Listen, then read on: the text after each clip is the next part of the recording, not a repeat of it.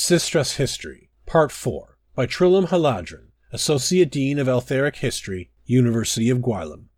After signing the Concordat of Fraternity, the remaining captains and crews of the All Flags Navy returned to their own lands, save for a few from High Rock and Colovia. Those who stayed behind were mostly engineers and laborers, tasked with construction of a monument to commemorate the fleet's triumph over the Slode. This grand edifice took more than twenty years to complete, in that time, many of the Breton workers brought their families to High Isle and set roots in the villages surrounding the shipyards, primarily in Gonfalon Bay.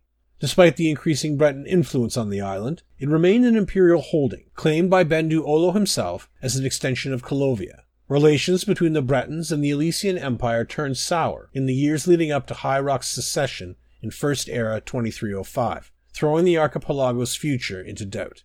Rather than casting the Bretons out as the emperor demanded, the Colovians demurred, insisting that the costs of removal were prohibitive. In truth, the Colovians were simply biding their time, preparing for their own chance to assert their independence. Emboldened by the Legion of Faith and Piety's failure to recapture High Rock, and the continued encroachment of Alessian clergy into Western affairs, the Colovian estates finally revolted in First Era 2321, initiating the War of Righteousness.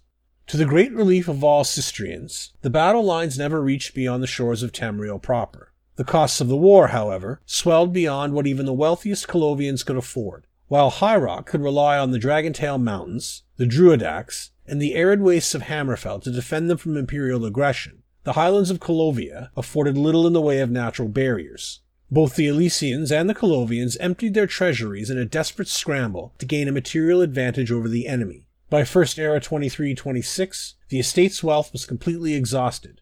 To raise additional capital, Colovian kings began selling non essential territory, including the Systres Isles.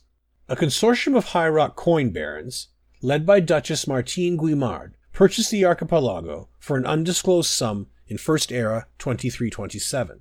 Duchess Guimard was unquestionably the canniest ruler of her day. Described as cold and imperious by her contemporaries, common invective for powerful women of the era, she amassed vast wealth not through marriage and diplomacy, but through the markets, specifically a combination of shrewd lending, smuggling, land acquisitions, and draconian tax policy.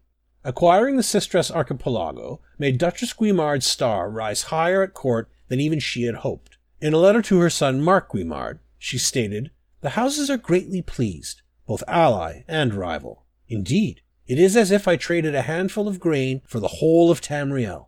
House Guimard sought ownership of the Systres to exploit the island's natural resources, but they quickly learned that the true value of the archipelago was cultural. Despite being administered by the Empire, the island's thriving labor communities were thoroughly Brittonic in language, culture, and custom. This population dynamic, combined with the discovery of Druidic ruins on High Isle, Galen, and Yfelon, fixed the Systres in High Rock's collective imagination, an untouched cradle of Breton history, occupied by Bretons and now owned by Bretons.